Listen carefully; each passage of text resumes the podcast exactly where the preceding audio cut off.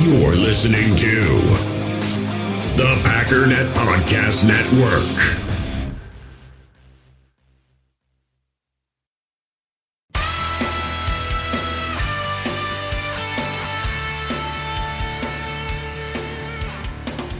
Ladies and gentlemen, welcome once again to the Packernet Podcast. I am your host and resident fanalist, as always, Ryan Schlip. Check us out online, packernet.com. Find me on Twitter, pack underscore daddy. So it has been quite, quite, quite busy. Mentioned all the craziness uh, yesterday with the um, emergency room visit and all that stuff.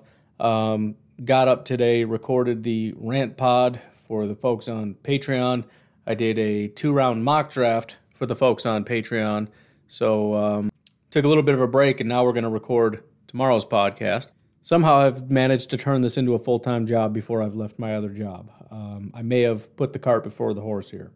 But the goal of today's podcast is going to be to look a little bit further into the Seattle Seahawks thing. I did solicit a few questions and whatnot, so we'll dive into some of that. Just kind of round it out. You know, yesterday was just kind of a sort of the rough draft. Now we got to kind of, you know, pretty it up a bit, kind of get down to the nitty gritty. Uh, before I get too invested in that, do want to give a shout out to Daniel. He's 10 years old and he's a big fan of Mr. Schlip's show, which is not an easy sentence to say, so I don't know why he calls it that. But he's fighting the good fight down there in KC, doing what I used to have to do when I was 10 growing up in Illinois, dealing with Bears fans all the time. But, anyways, Daniel, I appreciate you listening to the show, dude. And just be grateful that you're a fan of the best team in football, because all they can do is talk and they're going to talk. When I was going up against Bears fans, all they did was lose, and they still talk. I'd come marching in after the Packers had beat the Bears, and all I'd hear is "Packers stink." It's like, dude, you you lost though. Like you can't do this to me today. Today's supposed to be the day that you can't do that. You got to bury your head and be like, "Oh, I get." No, they don't stop, and they'll never stop. But at the end of the day, your team is better, and that's all that matters. Plus, when you get older, you can you can leave. Although I shouldn't say that. Your dad probably wants you to hang around. It's an option though. So, first of all, let's just take a look at what they've done so far this season. Broad strokes, they have the 19th ranked offense, 8th ranked defense. Now, again, that's super broad strokes. It doesn't take into account the fact of the offensive regression due to uh, Russell Wilson missing time. Uh, also, we're just looking at points here. Uh, the eighth ranked defense is looking at, you know, again, things overall, not necessarily context of who they played, et cetera, et cetera. Now, interestingly enough, if you look at yards, this is one of the worst teams in football, offensively and defensively. They're ranked 29th in yards on offense, 31st in yards given up on defense. Zooming in a little bit on some other little interesting things. Um, turnovers, they're actually number one on offense in terms of turnovers. Russell and the people that have taken over since have done a great job of not turning the ball over. But they're ranked 21st on defense. They're not taking the ball away very much either. First downs, uh, it makes perfect sense when you factor in yards. If you get a bunch of yards or give up a bunch of yards, you're getting and giving up a bunch of first downs. They're ranked 31st in getting first downs on offense, 32nd in giving up first downs on defense. They are 31st offensively and defensively in passing attempts, which is pretty staggering. Um, in other words, offensively, 31st in passing attempts, meaning they pass the ball second less least in the NFL. Now, this can be one of two things. Number one, they're running the ball a lot more, or number two, they're just not running very many plays. The fact that they are 20th in rushing attempts means they're not play- running very many plays. They rank 27th in passing yards offensively, 21st in rushing yards offensively, um, 13th in passing touchdowns, 14th in, in uh, rushing touchdowns in terms of yards, net yards per attempt passing and yards per attempt rushing, that's where you get kind of a slightly better picture. But even still, net yards per attempt passing is ninth. They rank 19th in yards per attempt rushing. So there's really nothing very impressive about the offense, and defensively isn't much better. 29th in pass yards given up, third worst team in football. Um, 10th in passing touchdowns given up, 28th in interceptions, 18th in net yards per attempt passing, 6.5 yards per attempt. Uh, 30th in rushing attempts because they are rush. Again, a lot. They cannot get off the field. This is this is definitionally a bend don't break defense.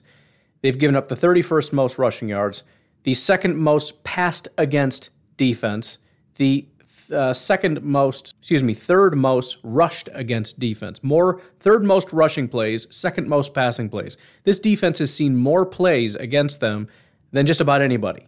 25th most rushing yards given up, 29th most passing yards. They rank 13th in yards per attempt rushing at 4.2. Like I mentioned, they don't have the worst rush defense in the world. 4.2 is not that bad, but still 13th overall. So again, the the only real impressive thing that we looked at so far is the turnovers offensively, in which they don't turn the ball over, and actual points.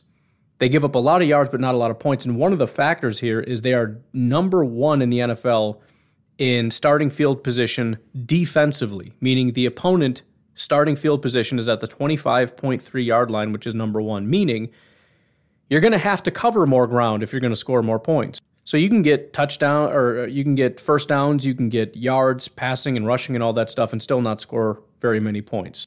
And apparently Seattle's done a decent job of that. Uh, one, one of the biggest negatives that they're going to find here time of possession 29th against their defense. In other words, the opposing team, on average, a drive is three minutes and five seconds long, which ranks 29th.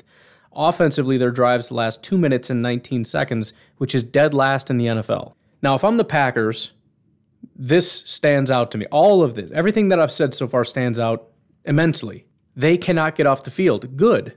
Good. We're going to burn their defense right to the ground. They don't have a ton of talent as it is. Now, this is even more true if Jordan Love plays in this game. I don't have any concrete information on that. If Jordan Love plays, this is even more true.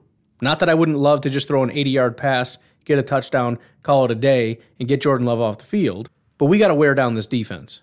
And apparently, everybody is wearing down this defense. On average, their defense sees 6.5 plays per drive. Offensively, it's just under five plays per drive. They are dead last in number of plays, 30th in plays that they go up against, meaning 30th worst situation. Yards per drive. On average, teams are getting 35.3 yards per drive, which ranks 26th for their defense. Offensively, they're getting 27.6 yards per drive, which is 30th. The Packers love being able to play keep away. They love when they can grind out long drives and tire out your defense. And then come the third quarter, we bring in Aaron Jones and A.J. Dillon and just beat you into dust. The Packers love doing that. And the Seahawks are built to allow the Packers to do that. Likewise, the Packers' defense has been very stingy and we're going up against do- an offense. And I understand that, while Russell's been out since week five. I know. So there's three games out of eight that he hasn't played. I get that. Even still, they've had a hard time sustaining drives. If we look at some correlations here in terms of wins and losses, um, the Seattle Seahawks, if you're looking for the number that the defense sets for the offense, it's 28 points. If the offense gets to 28 points, they are 3 and 1 under 28 points, they are 0 and 4. Now, the other way to look at this is the line is set at 20 points because there's a gap between 20 and 28. They've never scored 21, 2, 3, 4, 5, 6, or 7. But 20 and under, they're 0 and 4. That would put the defense in a much better light, obviously.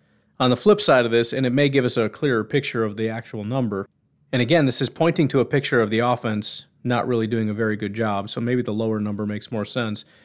But they are winless when a team has gotten above 21 points. 23, 26, 30, and 33 they have allowed, and they lost all of those.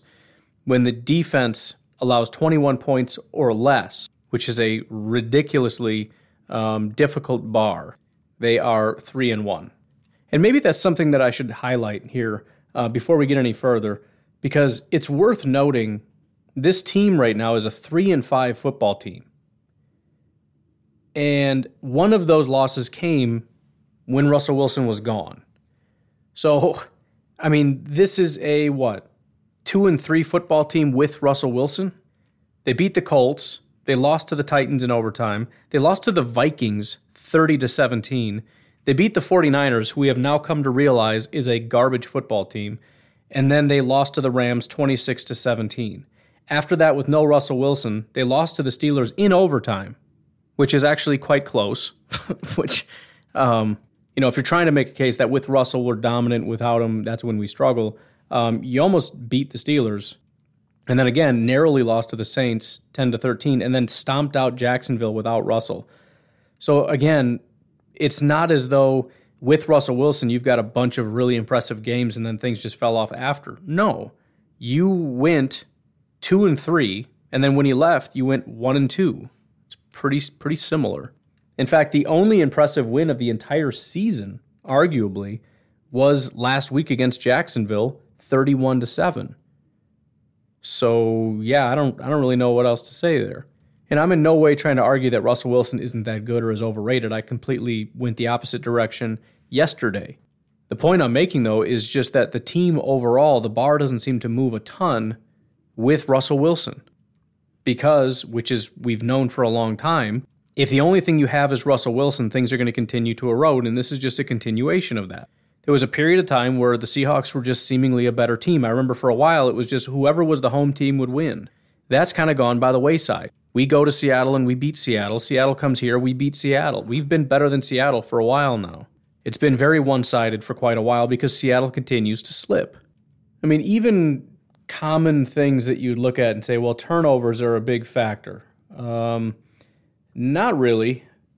They uh, only had three games with any turnovers. They lost two of them. But that means they had one, two, three, four, five games with no turnovers, and they lost one, two, three of them. Three of five. Zero turnovers. Usually a pretty good indication that you got a good chance of winning the game if you have zero turnovers. They lost three of five. Anyways, we got a couple uh, little news and notesy things here. I guess Dominique Dafney, Kingsley Keke, and David Bakhtiari are listed as doubtful to play this game. Kenny Clark, Eric Stokes, and Equanimeous are listed as questionable. The other interesting thing here um, saw this compliments of JJ Leahy's Twitter. But according to Jordan Love, uh, quote, the game plan is Aaron Rodgers will be back Saturday. And as JJ pointed out, pretty sure he wasn't supposed to let that slip, but now it's out there to the universe.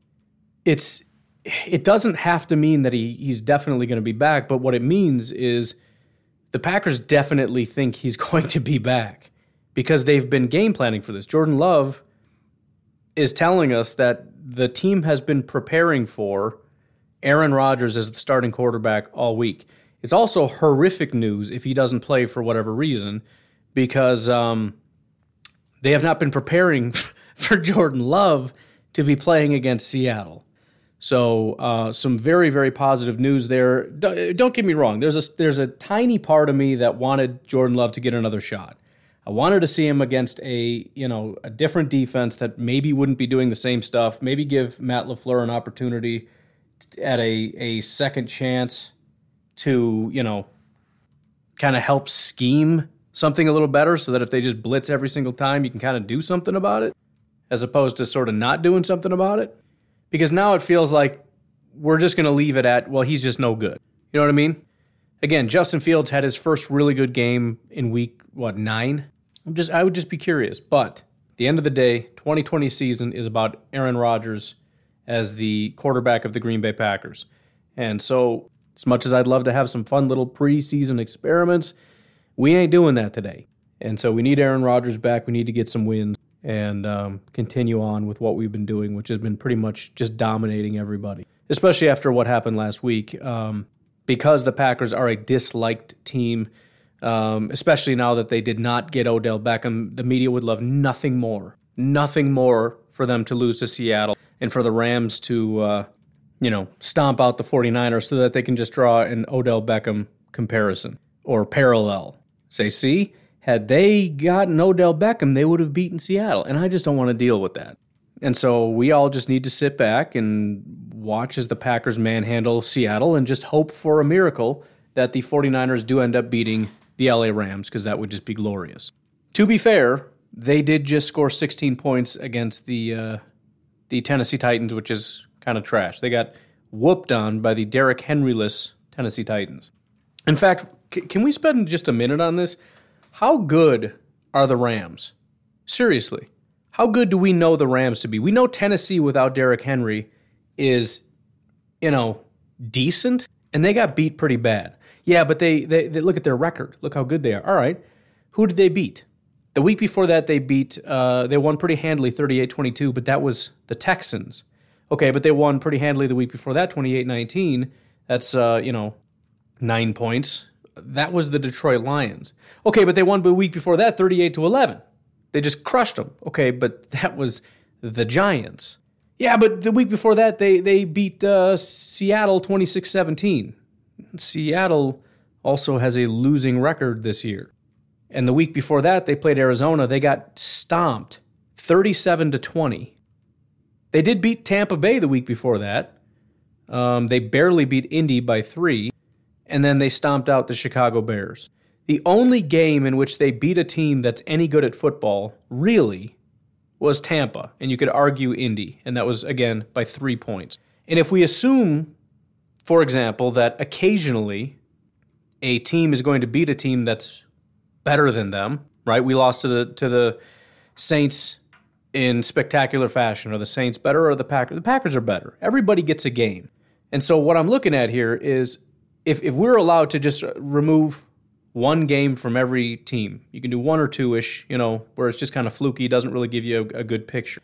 If I choose to take away Tampa, they beat Chicago, they barely beat Indy, they lost to Arizona, they beat Seattle, the Giants, the Lions, and the Texans, and lost to the Titans. They have done nothing but beat up on garbage teams. And they'll probably do it again against San Francisco because they're a garbage team. What happens when they face Green Bay, though? And then they face Jacksonville, garbage team. But then what happens when they face Arizona? They're going to get stomped out again. Then they face Seattle and they're going to beat them. Then they face Minnesota. What's going to happen when they face Minnesota, though? Do we know? I don't know. I don't know that that's not more of a fair fight than we think. What about Baltimore? Bottom line is most of these teams are trash. If we look at all the teams that they play that are not very good, Chicago, Indy technically has a losing record. So Indianapolis, uh, Seattle, the Giants, Lions, Texans, 49ers, Jaguars, Seahawks, uh, Vikings, and 49ers. That's 11. 11 of 17 teams have losing records. How many teams have they beaten with winning records? Bears have a losing record. Colts have a losing record. Seahawks have a losing record. Giants, Lions, Texans have a losing record. Tampa Bay is the only team they've beaten with a winning record. So, you know, are, are they a, a good team? I mean, they're seven and two. That's a great record. Um, I don't know that you can be bad and be seven and two, but I think you can be a, for example, a more five and four caliber team that's gone up against trash and has taken care of business against trash. You're a five and four caliber team that has faced a really easy schedule up until this point. Just speculating again, they've beaten up all the bad teams, and the 49ers are a pretty bad team, so there's no reason to believe that they aren't. But um, it's interesting. Well, you could say the same thing about the Packers. Can you, though? First of all, Arizona. Well, yeah, but everybody gets one. Okay. Cincinnati has a winning record, as does Pittsburgh. And there's almost no doubt in my mind the Packers would have beaten Kansas City had Aaron Rodgers been playing. That's not even super debatable. But, you know, whatever. Just throwing it out there. It's like Josh Spiegel said in my favorite movie, Big Show and Home Style. You don't really know, do you? You don't really know. Anyways, why don't we take a break? If you'd like to support this here podcast, you can do so at patreon.com forward slash pack underscore daddy. You can join in for as little as $1 per month. If you do it for a buck, you get to join in on all the extra uh, Q&A stuff for the podcast like we're about to do after the break as well as any kind of polls, which we're also about to do after the. Oh, no, I forgot to do it. Never mind. But sometimes we do polls, and you can join in on that. I'll try to remember to do that for tomorrow. At the $2 tier, you get the podcast early and ad free. I like to post these things um, uh, the day before, so you'll be able to listen to that. At the $5 tier, you get some extra bonus content. Today, or yesterday, I guess, I posted, and it was an hour long video going through two rounds of Green Bay Packers uh, draft in the first round, we went through every single pick just to kind of get an overview of who these guys are. We pulled up all the, I, I put on film the, the PFF uh, stats and grades and all that, so you get a chance to kind of go through that. Probably start doing that more regularly to get uh, primed up for the draft and whatnot. And then at uh, 10 and up, you've got the Rant Pod private podcast. And as I said, I'm not going to pretend that any podcast is worth $10 a month, but it's just something that I can give back to you guys. Yesterday's topic and there may be a newer one by the time you listen to this, but yesterday's was Reply All and Bad Reporters. Anyways, we'll take a break. We'll be right back. We all have smartphones, and we all know they're pretty amazing, but they also can be amazingly distracting, especially when we're around other people. So, US Cellular wants us to reset our relationship with our phones by putting down our phones for five. That's right, a company that sells phones wants us to put down our phones And to see what we find, learn more at uscellular.com forward slash built for us. In the hobby, it's not easy being a fan of ripping packs or repacks. We get all hyped up thinking we're going to get some high value Jordan Love card, but with zero transparency on available cards and hit rates, it's all just a shot in the dark. Until now, introducing slab packs from arenaclub.com, the only repack that provides real value, a complete view on all possible cards, and clear hit rates for each one. Now, when I buy slab packs on Arena Club, it finally feels like I know what I'm getting. And honestly, the best thing for me and my son is the fact that we're kind of novices into this. When I walk into a card shop with my son and a card says it costs $40, kind of just taking his word for it that that's a good value. So I appreciate the transparency on grading, as well as just getting excited about seeing what you could potentially get. Right now, you can get 10% off your first purchase by going to arenaclub.com slash packdaddy. Wow, that's crazy offer. 10% off a $400 slab pack. That's 40 bucks right there. Anyways, that's arenaclub.com slash packdaddy for 10% off your first purchase. Before we get started, I do want to highlight what the line is. Oh, the cough will not go away. The, the line currently is at three and a half points in favor of the Green Bay Packers. I have not been tracking that, but bear in mind there's still uncertainty at this point about Aaron Rodgers, although it seems likely he will play. I do wonder if and when it becomes official if this bumps up closer to five. I, I, it's a tough line to to gauge. Some a lot of times I can kind of look at these and you know more or less say it it sort of makes sense, but it's tough because you don't really know.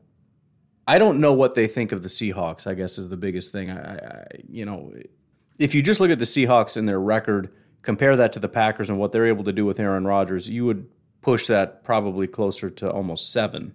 But with Russell Wilson there, I don't know. It is in Lambeau, though. And the general rule, although again, I've heard that it's completely untrue, the general rule is the home team gets three points. So we're kind of looking at this at being relatively close to being even. And I don't know if I buy that. So I, the only reason I bring that up is if you're going to place a bet, and you're leaning toward the Packers, you may want to get in early before the news is announced that Rodgers is going to play. If you're waiting because you're worried Jordan Love may start, that's fair, but just understand um, the line's going to move pretty quickly. By the way, I, I this happened after uh, the break, but um, thanks a lot to Mr. Jake Berger for jumping up on the uh, the uh, ten dollar per month tier. I appreciate you doing that. Jake's been helping me out with some of the the breaking news type stuff. Um, as he sees it, he sends it over to me. So that's been a big help for me, just to make sure. The, the biggest thing is I just don't want there to be major news that I miss. And he's doing a good job of just kind of making sure if anything significant happens, I at least know about it. But uh, thank you, Jake, for doing that. Anyways, let's check out some of the questions that uh, popped up on the Q&A segment. We'll start off with anything Seahawks related because that's kind of the theme of today, and we'll see where that leaves us. Start off with Matthew. Matthew says, What's your outcome for Sunday's game against Seattle with Love playing again?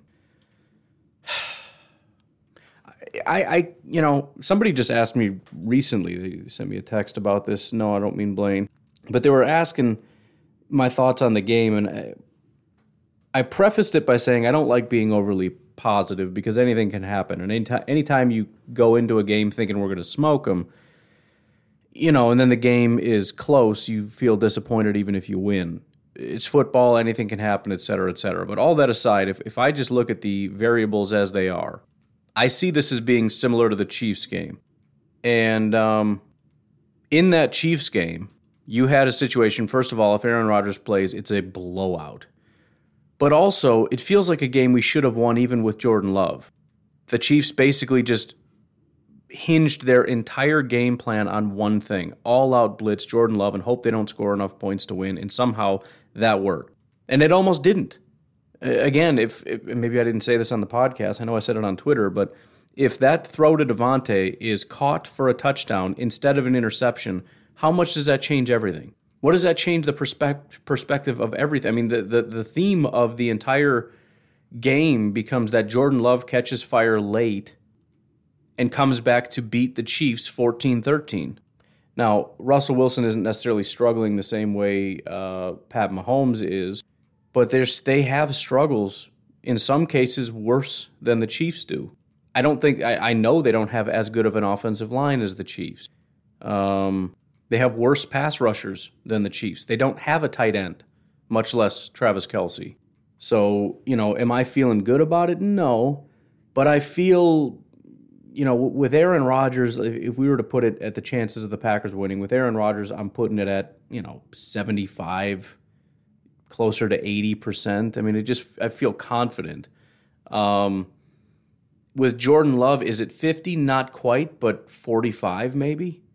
Um, and and it's and it's it's a it's a 45 from the standpoint of the Packers should win the game, but there's a very good chance they don't, anyways, because you know there's some serious issues of the Packers not really knowing how to utilize Jordan Love properly, and the fact that they didn't apparently game plan for this, uh, according to Jordan Love, and I don't know exactly what that means, but it sounds like the game plan is built around how do we beat the Seahawks with Rodgers as opposed to how do we beat the Seahawks with Love. So for that reason, I would put it at less than 50%. But I do, I would at the very least fully expect Jordan Love to play better. Goose says if Love has to play Sunday, what do we need to worry about from the Seahawks defense? The one real big benefit about this whole situation, um, and I guess you could technically say it about the Chiefs as well, but this is one of the worst pass rushing units in football. Um, that doesn't really matter when you're talking overload blitzes because it's not about beating somebody, it's just about numbers. We have one extra guy that you can't account for, and so he's going to get home. And so then it becomes a matter of finding a way of, of because if you're winning in numbers in one area, you're losing in another area because you got the same number of guys on the field, not including the quarterback, technically. But in other words, if, if you're blitzing seven guys or six guys, we have an advantage somewhere we've got you beat somewhere, and it's just a matter of we have to do a better job of finding that and, and exploiting that. But I really think that's the the biggest thing is are they going to do what the Chiefs did? And if so, can we overcome that? If not, the biggest thing we need to worry about honestly, I think it's it would be the defensive line stopping us from being able to run the ball, which they shouldn't be able to, but if they're able to do that and take that dimension away and we have to put the game in Jordan Love's hands, that just hinders him. I mean, there's no question a run game is going to be a massive help to a, a young and experienced quarterback, and that has to be going. It doesn't matter which quarterback we're talking about. You need to be able to have a run game. So that would be the biggest thing that I would be concerned about is, you know, they, they use those guys and maybe just stack the box and take the run away and say, we're going to make you beat, beat us with your arm.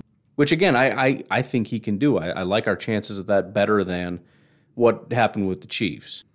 Um, everybody wants to know about love. Uh, Michael Davis says, with the love questions, how effective can our running backs be against their defense if they mimic Kansas City's stack the box approach? I don't know why we couldn't because we were running the ball effectively against Kansas City. That's that's the thing that kills me about that whole game is they played to stop the run. I mean, they were they were blitzing us, so that's not always necessarily stacking the box to stop the run. But either way, if you're stacking the box, you're stacking the box. You should be clogging up every single lane that there is um, even if your intention is more so to get to the quarterback than stop the run, it's still going to be hard to st- to run against that. You got six, seven, eight guys coming downhill, and we were able to run the ball. So, um, how effective can they be? That's really going to be on us because we proved to be a team that can run against the most adverse conditions. Do it again. I'm sorry I answered so many of your guys' questions already. This is from Matt Haig. The Packers are getting three and a half points at home against a struggling Seattle team with a potentially rusty Wilson. Seems like a joke. What's your take on why we're only 3.5 points? So, as I said, first of all, I think that has something to do with the uncertainty around Aaron Rodgers. I could be wrong. If Rodgers comes back and that doesn't budge, then I, I the only thing I can think is, and again, it's illogical, but I've seen a lot of cases where I understand the line, but it's based on a premise that doesn't make sense. Kansas City, for example. I doubt they're going to be, you know, big time favorites moving forward, considering how lackluster they've been, especially against the Packers in that game, where they could not move the ball at all. But I, I just think it's they view Seattle as an aggregate of what Seattle's been over the last two, three years, which is a pretty competent playoff caliber team with one of the top quarterbacks in football. And um, that's essentially definitionally what the Packers are as well. And and for some reason, Vegas and everybody else has a ton of questions about Green Bay. Just always like I don't know. They they tend to give up games and they play these weird things once in a while. So I don't really trust Green Bay. which is weird because they've hardly lost any games since Matt LaFleur's been here, especially home games. But um, yeah, I, I, think it's right now you have Russell Wilson, who I think you'd say questionably rusty, rusty Russell. Without having watched him all season, my understanding via PFF is that he's actually doing quite well. Um, and so they're looking at a Seahawks team with a premier quarterback and um, some scary receiving options against what they presume to be a defense that has had some success, but let's be honest, they're not very good. They don't have good corners, et cetera, et cetera. That's, I'm assuming, their take, not necessarily our take. And an offense that potentially may have Jordan Love. Even if it's like 70 30, that's going to affect the line a little bit. That's my assumption. We'll see what happens when the official news comes through. Uh, Mr. Mark Strickland says, When do you think Bakhtiari will start? I don't know. I mean, they they kind of give a, a, halfway impression that it seems close. Even the way that they talk about this week, um, even though it was pretty definitive, it was it, it just has a vibe that it's kind of close. I've heard a lot of people speculate that it could be after the bye, but I think they're more so talking about Za'Darius. Um, I, I'm I'm wondering. I'm wondering if it's going to be it's just a weird hunch, but I'm just I'm I'm thinking Rams. It, it, seems weird because you would think if it's kind of iffy around the Rams, you would just give them the bye to recover. But I, I just have this weird feeling that Minnesota it might be close, but they're going to shut them down. And then LA is going to be this big premier game. You know, LA is coming off a bye. Of course, they're going to beat uh, the 49ers on Monday because they're some they're not a very good team. And so it's going to be a quote unquote red hot Rams team, despite the fact that, again, they've beat one good team this entire year.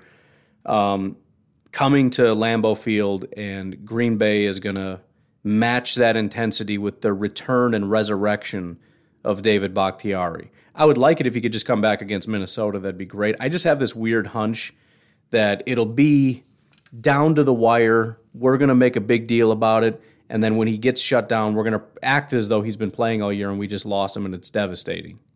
Clip this audio because that is going to be this because you know you get your expectations up. This is the week, this is the week, this is the week, and then sort of late in the week he's not ready. He gets shut down. Oh no, the sky is falling. Um, it's a very specific hunch, but it is my hunch. Um, the only question then is: Is he will he make it back for the Rams? And I, and I, th- I think it'll be again very specific. But um, a lot of people speculate they're not going to play him against the Rams. They'll just wait until after the bye, and he'll actually end up playing against the Rams, and we get excited. How's that for a specific prediction? Since we're kind of doing non Seahawks questions, I might as well go back to Mr. David Davis. He says, "Do you think DeGuara has what it takes to replace Tonyan? Will it have a uh, Will it have to be a split effort between him and Big Dog? Dafney doesn't seem like much of a receiver, so that leaves him out. I don't think so. I, I think we have one Tonyan on the team. Um, now, DeGuara can fill a role to some degree. I just think he plays a different role. Um, there's also just the the question of sort of competence. I don't mean overall for you know by the end of their careers which one will be better. Be better. I just mean Tonyan doesn't really seem to be there quite yet. He doesn't have the trust of Aaron Rodgers like Tonyan definitely did. Um, he doesn't have the incredible hands that Tonyan did. But beyond that, it, it's kind of a question of if I were to think of a comparable question, it would be similar to when MVS went out saying, Do you think Amari Rodgers can fill that role?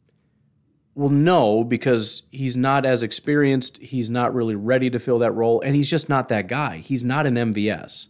And it's the same with Tonyan. Tonyan is more of an inline, H back, full back type. I think a lot of his receptions are going to be within 10 yards. Probably the majority of those will be near the line of scrimmage.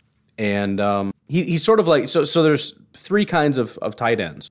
You got your big dog tight end, you've got your H back tight end, and then you've got your you know guy that's fifty percent of the time he's in the slot. He's your receiver type.